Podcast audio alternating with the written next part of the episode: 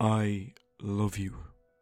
I have permitted myself to say choirs, as if the late birds sang in branches, when for them, in the dusk at windset, the garage eave yields its water cup. Not for us the paling light, the white urn at the driveway, nor for us the palmettos and the squeak of tiles. The fountain at noonday cries, You are not here and the sea at its distance calls to a single path, flanked by hibiscus. The sea reminds itself each day that it is solitary, and the bather gambles in the waves as a suicide who says, Tomorrow is another, an hour in the wrecker foam. I love you. I am writing your name as if I were a Trojan who expected someone else to smooth the shore of souls, who said, To the great reaches of wave and salt, I am replenishing as a light falling on a single tree, and it is wonderful, like ice on a floe. I love you. Miracle, mirror, word. All the same, you come, you go. I love you. On my rioting lawns, the plaster flamingos can even endure your wonder. Hello, and welcome to Words That Burn, a podcast about poetry. Each week, I read a poem, look at its inner workings, and hopefully show you what makes it tick. This week's poem is Dido to Aeneas by Barbara Guest. Before I begin today, I have two suggestions. Firstly, try to find a copy of the poem somewhere so that you can read along. It makes things just that little bit easier, and you'll definitely need it with this week's poem. Secondly, this is a quick warning that there is a small mention of suicide within the poem, which itself is based on a famous death within Roman antiquity. I'm just letting you know in case topics like that might be sensitive for you. If you found yourself enjoying the reading this week, but were left utterly confused in the wake of it, try not to worry too much. That is often Guest's intention. This is easily the most densely packed and confusing of the poems I've covered so far on this podcast. So, why on earth would Guest be so willing to confuse her audience? Why code a poem in so much ornate language that the meaning of it becomes lost in beauty? She's often aiming to create a form of literature known as ekphrasis, or, put more simply, a literary representation of visual art.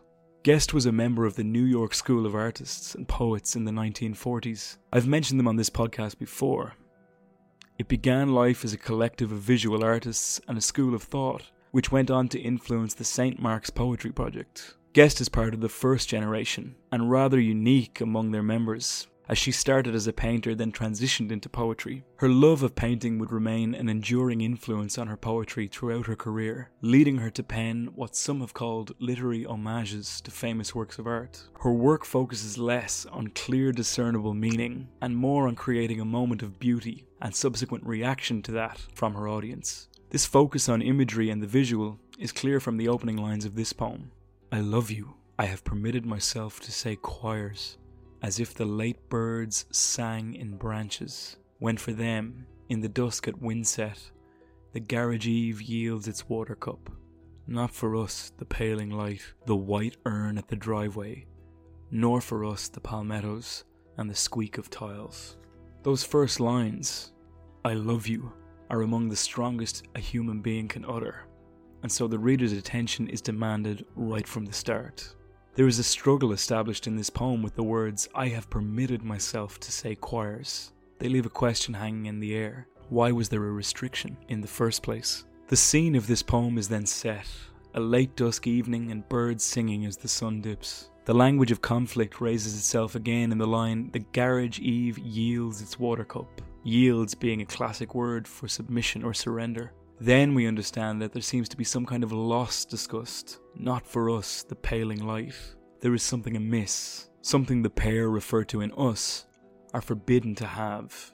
Is it happiness, contentment, love? From here, we see that the scenery of the poem becomes jumbled and contrasting. The white urn is oddly ancient and completely at odds with the modern driveway mentioned just after. Much of this is easily explained by simply referring to the title, Dido to Aeneas. The poem is an address, a lament to Aeneas. The strange modern versus ancient language fits perfectly into the tale of these two ancient lovers. Dido was the queen of Carthage in the ancient epic The Aeneid by Virgil. She is destined to meet and fall in love with Aeneas, the hero for whom the epic is named. Sadly, it is not meant to be, and Aeneas leaves her for his sense of duty. This brief and objective analysis does nothing to speak to the depth of love actually exhibited by Dido in the Aeneid. She is seized by a kind of madness, a burning desire to be with Aeneas. She can do nothing to quell it. Throughout Book 4 of the Aeneid, constant references are made to burning, flame, and fire.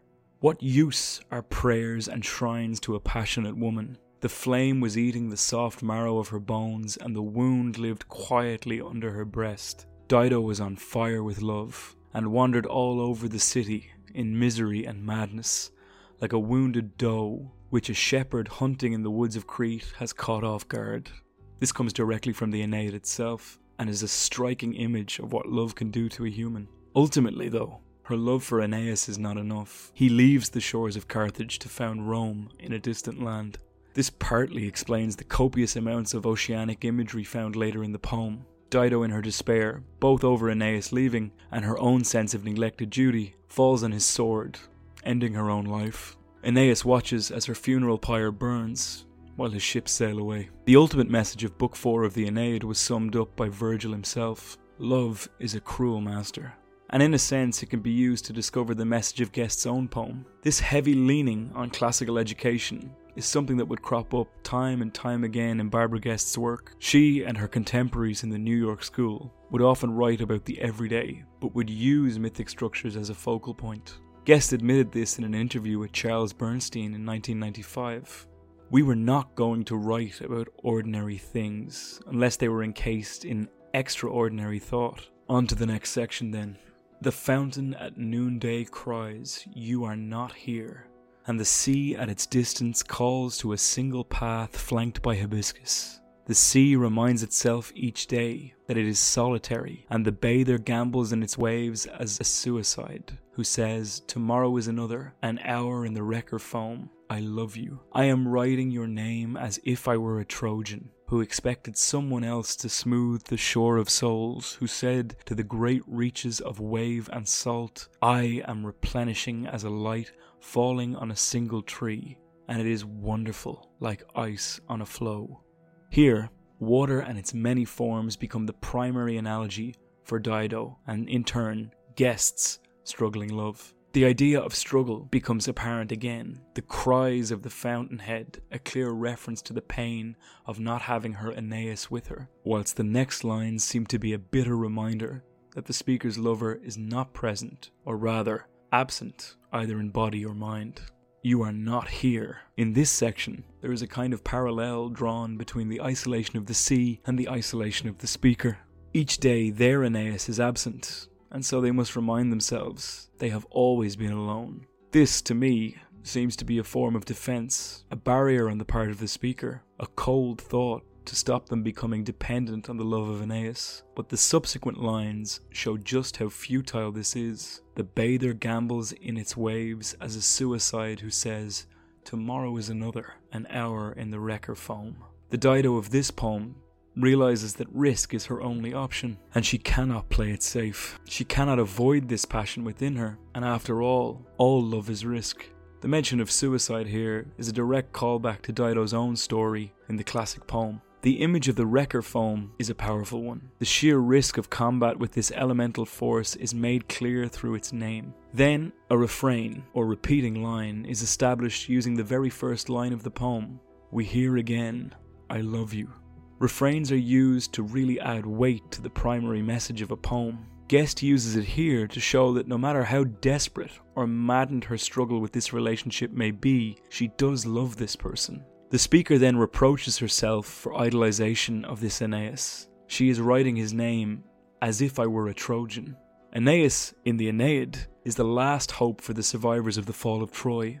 He was their literal saviour, the man anointed by the gods to smooth the shore. All Trojans looked to him for assurance, leadership, and above all, deliverance to their promised land, Rome. Guest mimics this need for a saviour, seeing her Aeneas as a way to complete herself, to give her something, a sense of security, or a deliverance from the mundane, perhaps. This idea of reverence is driven home in the almost biblical line I am replenishing as a light falling on a single tree. The words a single tree could refer to the speaker, the lone individual to whom this Aeneas belongs. She speaks of someone who said this to smooth the shore of souls. The words of this Aeneas, then, are like a balm, something to soothe her own worries, her anxieties. She speaks of its calming effect by saying it's wonderful, like ice on a floe. Moving to the close of the poem, the refrain is sounded again I love you.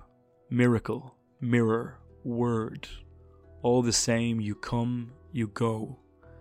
I love you. On my rioting lawns, the plaster flamingos can even endure your wonder. It's difficult to tell whether the speaker is referring to the phrase I love you or to their Aeneas when they say miracle, mirror, word. To me, the poet is saying that her admission of love for this person is a miracle, that this Aeneas is their mirror, and the word referenced is more akin to that of some kind of gospel as opposed to a mere phrase. Yet, despite this adoration, this devotion to the man, he comes and goes as he pleases, directly mimicking the actions of the ocean Guest was just writing about. No matter her commitment, his own is lacking. This bittersweet, unrequited love is a direct reference to the ending of the tale in the Aeneid. No matter what Dido does, what compromise she seeks to strike, what sacrifice she is willing to make, Aeneas leaves all the same. The refrain comes again I love you, to remind us that even this will not shake or erode the speaker's love for him. The final image, placed in parentheses, is bizarre but important. On my rioting lawns, the plaster flamingos can even endure your wonder. These are references to the famous pink flamingo statues that have become synonymous with Florida in the United States, where this poem was written and set. It's an attempt once more to grant a sense of contrast between the ancient language of a Roman epic and the then modern world of 60s America. There are numerous reasons that Guest might do this, but the most likely culprit is her desire to delimit the poem. The idea of delimiting is something she saw as timelessness through abstraction and cacophonous imagery. She wished to unbound and grant a near immortal sense to the poetry she was writing. The final line is a testament to the near godlike quality of this poem's Aeneas. Even inanimate objects can recognize how truly amazing he is. So, why did I choose this poem? There are two reasons. Firstly, it's one of the more unusual love poems I have come across. Its meaning and tone are not immediately evident on a first, second, or even third reading of it. Yet for me, once it's deciphered, it seems to encapsulate the often bittersweet aspect of romance. There is the madness and burning consistency of adoration within its lines, and also that desperate feeling that comes when we cannot control our own feelings, no matter how hard we try. The second reason I chose it is because I think it's a perfect example of how the language of poetry can stand by itself as an object of beauty. The language in this poem sets itself apart from simpler verse, Guest was always considered to be one of the most elegant and lyrically advanced of the New York school. She herself said that her work strove to avoid literal meaning. In her own words, I think that poems that have direct meanings, that's a very dull poet, an extremely dull poet, and a person who is writing like he or she sees. That isn't what you're ever writing. You never write what you see, you see it, you just don't write it. You write something else. And there's always something else. And to me, this poem does an excellent job of writing about something that every human being has felt, but in a very different way to how it's been written about before. So, how did I do? Do you agree with my reading? Or am I completely wrong? I'd like to point out, as always, that this is my interpretation of the poem, and as such, it is very much up for debate. If you'd like to talk to me about it, or if you have a poem you'd like me to read on this podcast, you can get in touch in loads of places. Send me an email at wordsthatburnpodcast at gmail.com. Find me on Instagram at wordsthatburnpodcast, where I upload helpful study guides and bonus material. You can find the show notes for this episode at wordsthatburnpodcast.com. If you've been enjoying this podcast so far, you could really help me out by leaving me a review or giving me a few stars on whichever platform you enjoy it on. This episode was written and produced by me, Benjamin Colopy. The music for this week's episode was provided by Kai Engel and is used under Creative Commons license. As always, I really appreciate you spending your time with me, and hopefully, You'll hear from me again soon.